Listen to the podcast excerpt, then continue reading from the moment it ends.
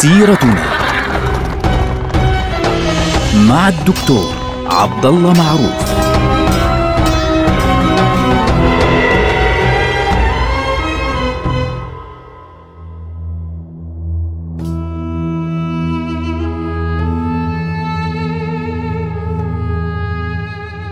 السلام عليكم ورحمة الله وبركاته. سيرتنا سيرة هذه الأمة ونحن الآن في عهد الدولة العثمانية. نحن الآن في عام صعب جدا. عام 1917 و 1918 كانت أعواما في غاية الصعوبة على الدولة العثمانية. في عام 1918 بالذات حدث حدثان مهمان في داخل إسطنبول. أثناء يعني الانشغال الكبير بالحرب العالمية الأولى اللي هي كانت على وشك النهاية على فكرة في هذه المرحلة أنه امتدت الحرب ما بين عام 1914 و 1918 التهاوي الكبير للدولة كان واضحا جدا. سقطت آه، مناطق الحجاز من يد الدولة العثمانية إلى الثوار. آه، سقطت آه، منطقة فلسطين بيد البريطانيين. سقطت منطقة العراق بيد بريطانيا. سقطت منطقة سوريا بيد فرنسا.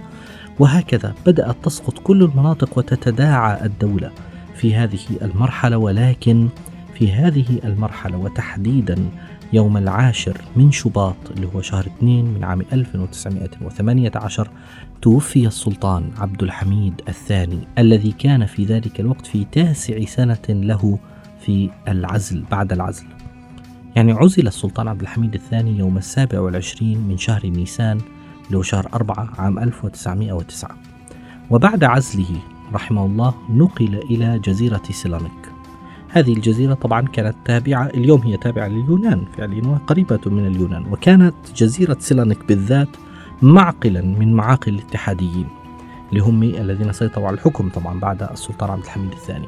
فالاتحاديون كان مركزهم الأساسي ومعقلهم الأساسي وقيادتهم المهمة يعني اللوجستية على الأرض كانت في منطقة سيلانيك لذلك نقل السلطان عبد الحميد الثاني إلى هناك خوفا من أن يكون نقله إلى أي مكان آخر يمكن أن يؤدي إلى ثورة شعبية مثلا إذا حدثت أي مشاكل أو إلى مؤامرات بين قوسين يعني لإعادة السلطان عبد الحميد الثاني. وهكذا هم يعتبرون طبعا يعتبرون أن عودته إلى الحكم لو تمت ستكون بموجب مؤامرة عليهم هم الاتحاديون.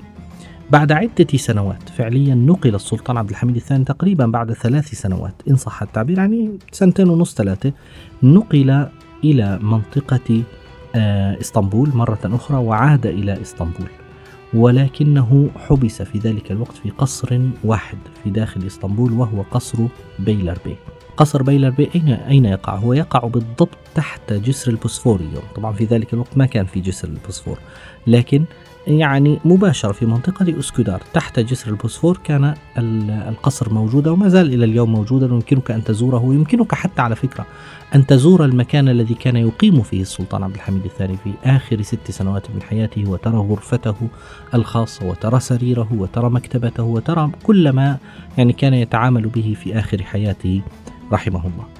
بقي السلطان عبد الحميد الثاني في هذا المنفى في هذا المكان المحبوس فيه فترة طويلة جدا حتى عام 1918 مع بدايات عام 1918 ازداد المرض على السلطان عبد الحميد الثاني. يعني السلطان عبد الحميد كان عمره عند وفاته 86 عاما 86 سنة. كان قد أصيب قبل وفاته بفترة بمرض الالتهاب الرئوي.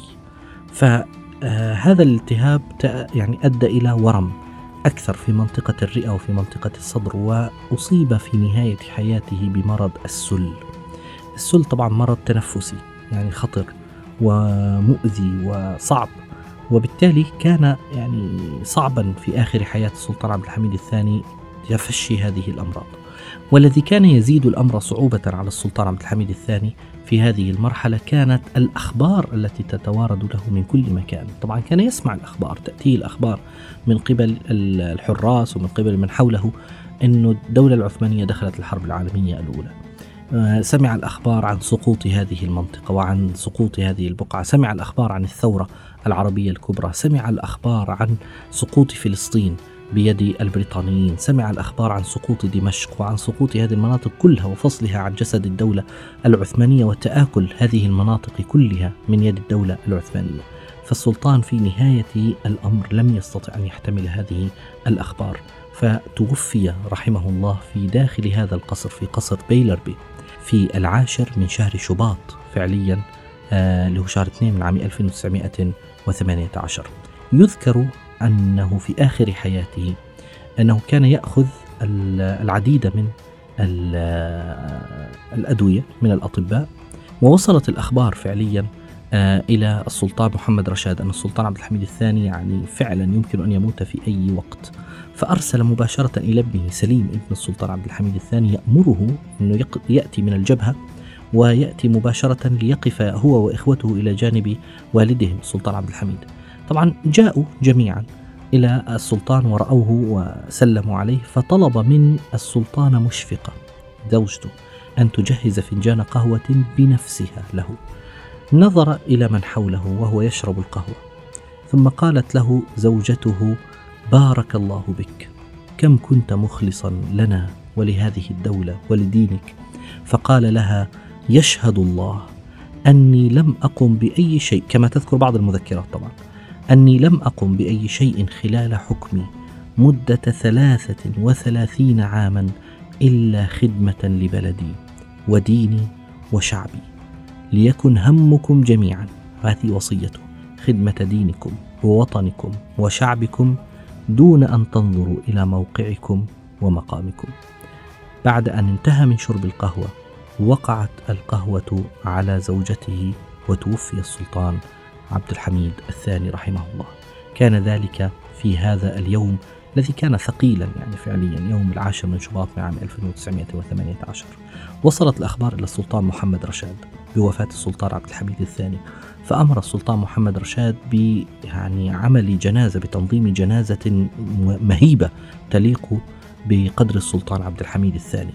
وفعلا كانت له جنازة مهيبة خرج فيها الناس حتى دفن رحمه الله في المكان الذي يعني يوجد فيه قبره اليوم بجانب محطة شمبرليتاش منطقة شمبرليتاش في السلطان أحمد قريبة من محطة آه، ترامواي آه، تشمبرليتاش وفي هذه المنطقة كان قد دفن عمه السلطان عبد العزيز وأيضا آه، جده السلطان محمود الثاني. كانوا مدفونين في هذه البقعة ودفن إلى جانبهم السلطان عبد الحميد الثاني وما زال إلى هناك. طبعا قبره معروفا هناك ويزار في كل يوم. الضربة الأخرى التي أخذتها الدولة العثمانية بعد ذلك كان يوم الثالث من تموز اللي هو شهر سبعة من عام 1918 هذا اليوم شهد وفاة السلطان محمد رشاد نفسه اللي كان استلم الحكم في بعد السلطان عبد الحميد الثاني.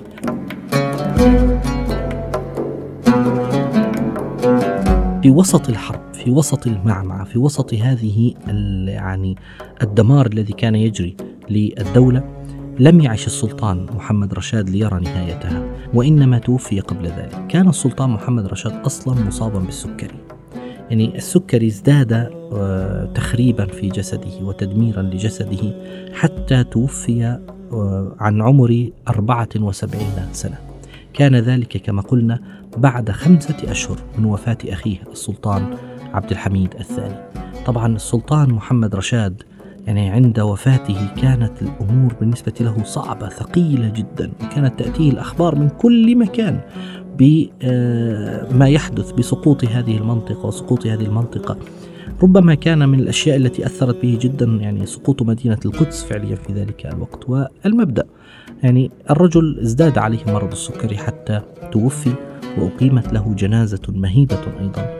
ودفن في منطقة أيوب إلى جانب مسجد أبي أيوب الأنصاري. وما زال ضريحه معروفا في هذه المنطقة إلى جانب مسجد أبي أيوب الأنصاري.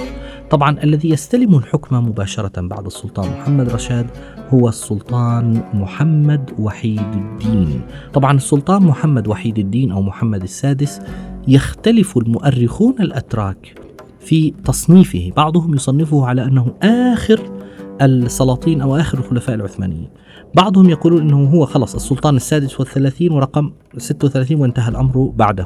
بعضهم يضيف آه، بعد السلطان محمد وحيد الدين خليفة أخير. لاحظوا ليس سلطانا وإنما خليفة. وهو الخليفة عبد المجيد أفندي آخر خلفاء الدولة العثمانية وآخر خلفاء المسلمين لأنه ما في إجا وحده يعني بعده واحد وسمي خليفة آه، حتى اليوم المبدأ إنه السلطان محمد وحيد الدين يمكن أن نقول إنه آخر سلطان، سلطان بمعنى يحكم مباشرة. لكن جاء بعده عبد المجيد أفندي، بعضهم يقول عبد المجيد الثاني، هو لا لم يأخذ لقب عبد المجيد الثاني وإنما لقب الخليفة عبد المجيد أفندي. ذلك الرجل كان خليفة ولم يكن سلطانا. هناك فرق. الخليفة أصبح في ذلك الوقت يعني منصبا ذا طابع ديني إن صح التعبير. لا يحكم مباشرة. من محمد وحيد الدين؟ محمد وحيد الدين أو محمد السادس كما يعني يذكر في بعض المصادر هو أخو السلطان عبد الحميد والسلطان محمد رشاد. هو أخوهم. والده هو السلطان عبد المجيد آه، خان. والرجل ولد متأخرا يعني هو ولد في عام 1861 طبعا السلطان عبد المجيد والده توفي في نفس السنة يعني في سنة 1861 يعني بعد ولادة السلطان محمد وحيد الدين بقليل توفي أبوه السلطان عبد المجيد خان وضمه إليه السلطان عبد الحميد الثاني أخوه الأكبر. كان السلطان عبد الحميد يعني هو الذي يربيه في ذلك الوقت لأنه اعتبر أنه هو هذا الطفل ولد فعليا آه، وتوفي والده وهو صغير فكان يتيما منذ زمن يعني مبكر في حياته.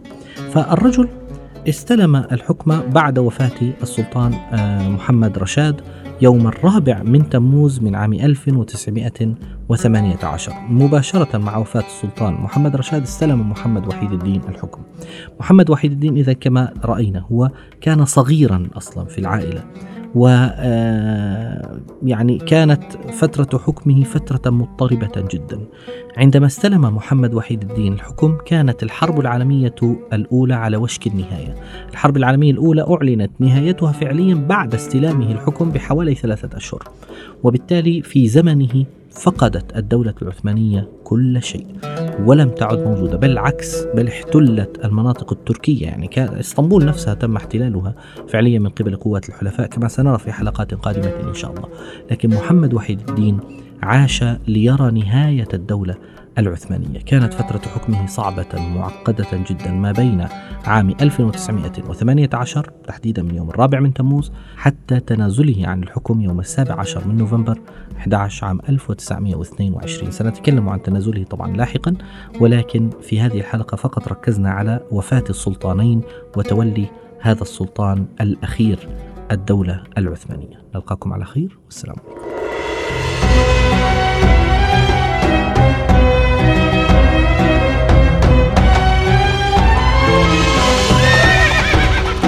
سيرتنا